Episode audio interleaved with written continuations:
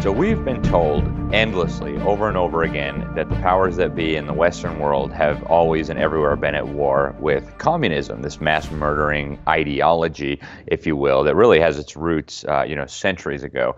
Uh, in the principles of the Illuminati and Jacobinism, this idea that we're going to get rid of fam- uh, private property, abolish the family, build a world government, get rid of Christianity. Uh, you know, these ideas have been around for a long time. And the truth is, when you think about the deep state, you need to realize that communism is really just one arm, one tool of this so called deep state, this effort, this coalition, this cabal of people who seek to enslave humanity. So, uh, you know, the obvious place to start would be with the Bolshevik Revolution. We were told that uh, you know this ragtag group of nutty communists managed to overthrow the uh, government and take over Russia. But the story is actually much more complicated. Uh, probably the most important book on this subject was written by one of America's finest historians, Anthony Sutton, uh, certainly one of the finest historians of the 20th century. And he uh, explained in the book Wall Street and the Bolshevik Revolution that the leading financiers on Wall Street were actually responsible for financing and aiding and abetting the communist revolution in Russia. They were aiding and abetting the Bolsheviks. They helped uh, pay uh, Trotsky and they helped foment revolution there for a very specific purpose. Um, further on, uh, we saw that this subversive assistance to communists and to communist ideology and to communist criminals uh, continued. In fact, uh, during World War II, it really came out totally in the open. They started calling uh, the mass murderer Joseph Stalin Uncle Joe, and we started building him, uh, you know, factories so he could build tanks and airplanes and bombs and weapons under the guise of fighting another socialist, uh, Adolf Hitler, uh, the National Socialist in Germany, uh, we literally built up the entire Soviet economy. We built up their war machine. We gave them all our secrets. We gave them food. We gave them supplies, weapons, everything you can imagine. And uh, after World War II, this aid for communists and communism continued uh, through subversives and members of the deep state within the U.S. government. Uh, for example, what happened in China, I think, is a really interesting example of this. Uh, you had subversives within the deep state, people in the Council on Foreign Relations orbit. To go back and watch our, our episode on Council on Foreign Relations if you're not familiar with this. But people like uh, George Marshall, who served as uh, Secretary of War, Defense, and uh, and State. And uh, what they did was they deliberately betrayed our ally Chiang Kai shek, the nationalist leader of the Chinese, who actually helped us in World War II, uh, in favor of Chairman Mao. So they disarmed our ally. They aided and abetted Mao at every turn. Uh, they handed Manchuria over to the communists after World War II so that Mao could arm all of his forces with uh, advanced Japanese weaponry. There's an amazing book about this too. It's called May God Forgive Us Again by Robert Welch. Uh, if you haven't read that book, you really need to get it so you understand what happened in China. Uh, it is an abomination. It is an atrocity of immense proportions. Uh, similar thing happened in Cuba. You know, the uh, the establishment, the deep state, told us that uh, Castro was this freedom fighter. The New York Times said he was the, the George Washington of Cuba. Uh, you had subversives all up and down the State Department aiding and abetting Castro, turning against our former ally Batista. Uh, and, you know, they pretended like they didn't know he was a communist, but that's ludicrous. You had multiple American ambassadors warning the State Department that Castro and his band of thugs were communists. Um, actually, the U.S. ambassador to Cuba, Earl Smith, he wrote a whole book about how the U.S. government handed Cuba to the communists on a silver platter on purpose right? Uh, it was called The Fourth Floor. You can get a copy of it. It's a very, very interesting book.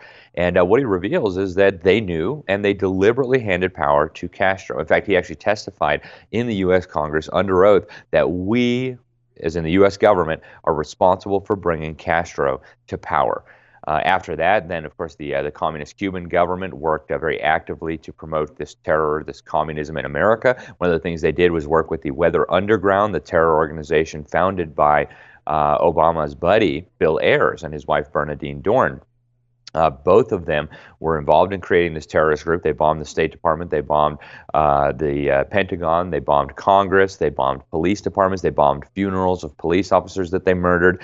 And of course, Obama later started his political career in the home of Bill Ayers. Of course, this all um, you know, furthering the agenda. Bill Ayers went into education. We actually had uh, an FBI official who infiltrated the leadership of this terrorist group. His name was Larry Grathwohl, and uh, he explained that they were plotting to invite the Cubans, the Soviets, the Chinese into the United States. They were going to intern tens of millions of Americans and murder, uh, exterminate tens of millions of Americans. You can watch the video. Here's Larry Grathwohl. The subject of what's going to happen after we take over the government. Uh, you know, we we become responsible then for administrating, you know, 250 million people. And there was no answers. No one had given any thought to economics. How are you going to clothe and feed these people? The only thing that I could get was that they expected that the Cubans and the North Vietnamese and the Chinese and the Russians would all want to occupy different portions of the United States. They also believed that their immediate responsibility would be to protect against what they called the counter-revolution. And uh, they felt that this counter-revolution could best be guarded against by creating and establishing re-education centers in the Southwest uh, where we would take all the people who needed to be re-educated into the new way of thinking and teach them how things were going to be. I ask, well, what is going to happen to those people that we can't re-educate, that are die-hard cap capitalists? And the reply was that they'd have to be eliminated. And when I pursued this further, they estimated that they would have to eliminate 25 million people in these re-education centers. And when I say eliminate, I mean kill.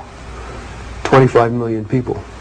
I want you to imagine sitting in a room with 25 people, most of which have graduate degrees from Columbia and other well-known educational centers, and hear them figuring out the logistics for the elimination of 25 million people. And they were dead serious. Uh, we also had the major foundations, these uh, massive tax exempt foundations involved in this. Uh, Congress set up an investigation back in 1952 called uh, the Reese Committee or the Cox Committee to investigate tax exempt foundations. And the head of the Ford Foundation actually told Norman Dodd, the lead investigator, that what they were doing was trying to so alter life in the United States that it could be comfortably merged with the Soviet Union. Rowan Gaither was at that time president of the Ford Foundation.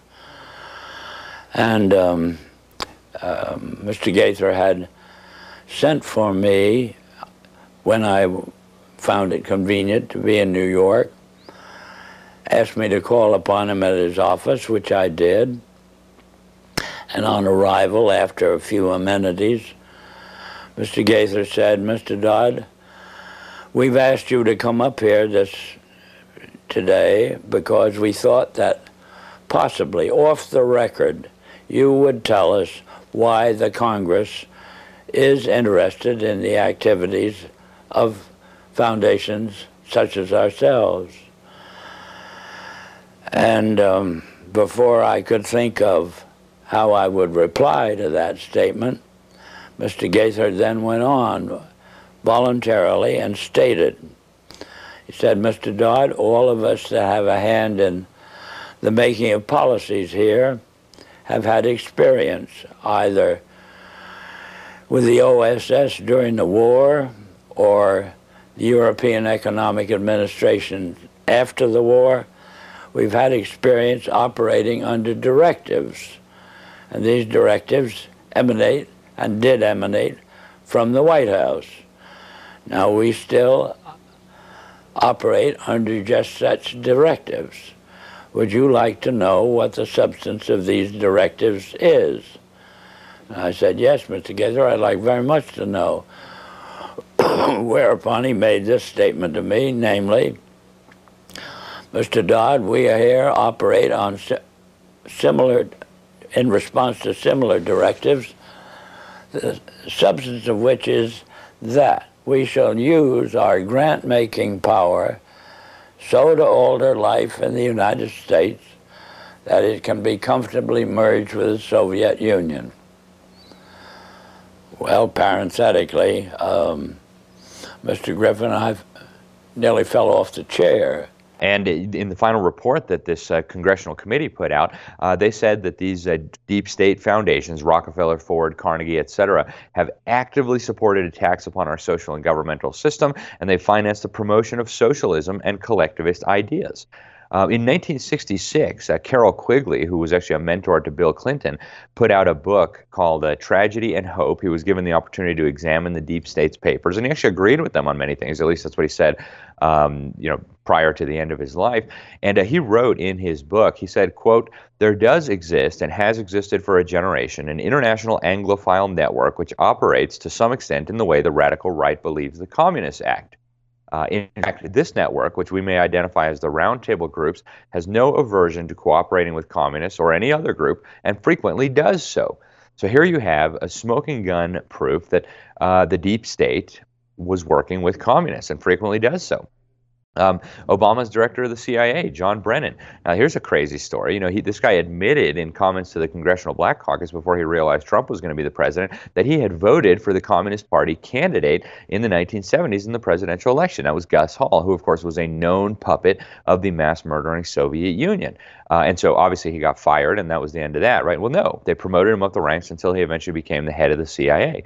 Uh, you had people like Leon Panetta, who ran the Department of Defense and the CIA. When he was in Congress, this guy voted aid to the Sandinistas, the mass murdering communists. He voted for most favored nation for the Soviet Union, most favored nation status. He voted to surrender the Panama Canal that we built to a pro-Soviet government. Uh, he voted. He, he had very close ties to the Marxist Institute for Policy Studies. And of course, none of this is new, right? Uh, Soviet defectors have exposed this, that they were uh, collecting dues from high ranking officials within the U.S. government. We had the Venona papers that were decrypted, outing about 200 deep state communists all up and down the government you know, Joe McCarthy just didn't realize how many there were, right? Um, we had uh, people like Duncan Lee, the confidential assistant to the founder of the Office of Strategic Services. Uh, we had the uh, head of the OSS uh, Secret Intelligence Division. We had the head of the Latin American Division, which is how communism uh, spread so rapidly throughout Latin America. And, uh, you know, it was interesting. Somebody had accused, Dick Novak had accused the OSS, the precursor of the CIA, of being infiltrated by communists. And the president of the OSS Society, kind of an OSS veterans group, actually responded with a letter to the editor in the Washington Post. He said the OSS was not infiltrated by communists during the war. It hired them, right? It deliberately hired them. Uh, you have even members of the Rothschild. You know, when you think of the uh, the deep state, you think of the money men. You have people like the Rockefellers, people like the Rothschilds. Well, one of the leading Rothschilds is, of course, Baron Eric de Rothschild right now. And uh, a few years ago, we found out he was actively promoting uh, fellow communist Irina Bokova of the Bulgarian Communist Party, to serve as the next Secretary General of the United Nations. She was the leader of UNESCO, the UN's education arm at the time. And he signed an open letter saying this communist, who faithfully served the mass murdering dictatorship there, her father was on the Politburo of the Bulgarian Communist Party. These people murdered hundreds of thousands of innocent people. Rothschild wanted her to serve as the next Secretary General of the UN. And of course, even the idea idea that communism collapsed and that the West won is uh, is not really true. Uh, we have um, some books by Anatoly Golitsyn, New Lies for the Old and the Perestroika Deception, where he predicted, even before it happened, a phony collapse of communism. You know, they had realized that communist quote unquote ideology had been so discredited, but they weren't done with these people yet. So what they did was they pretended like communism collapsed. This is what Anatoly Golitsyn said in his books, one of the most important defectors ever to the West. And um, you know, he, he said that at some point the Chinese, the Russians, and the other communists of the world will unite and, and try to enslave the world with the help of the United Nations on, in a second October revolution. So, folks, when you think of communism, you need to realize this is one arm of the deep state. It is murderous, it is evil, it flies in the face of everything good, everything that God has commanded. They want to institutionalize thievery, they want to abolish the family, they want to uh, overthrow governments and create this global system. These are exactly the same goals that the Illuminati had back in the late 1700s. You can go back and watch uh, the episode of Behind the Deep State that we did with that. So, uh, thank you very much for tuning in. I'm Alex Newman, your host at Behind the Deep State please like this video, share, subscribe, keep getting the word out, help us get these videos out. People need to know this information. Thank you very much. I'm Alex Newman with the New American, and God bless.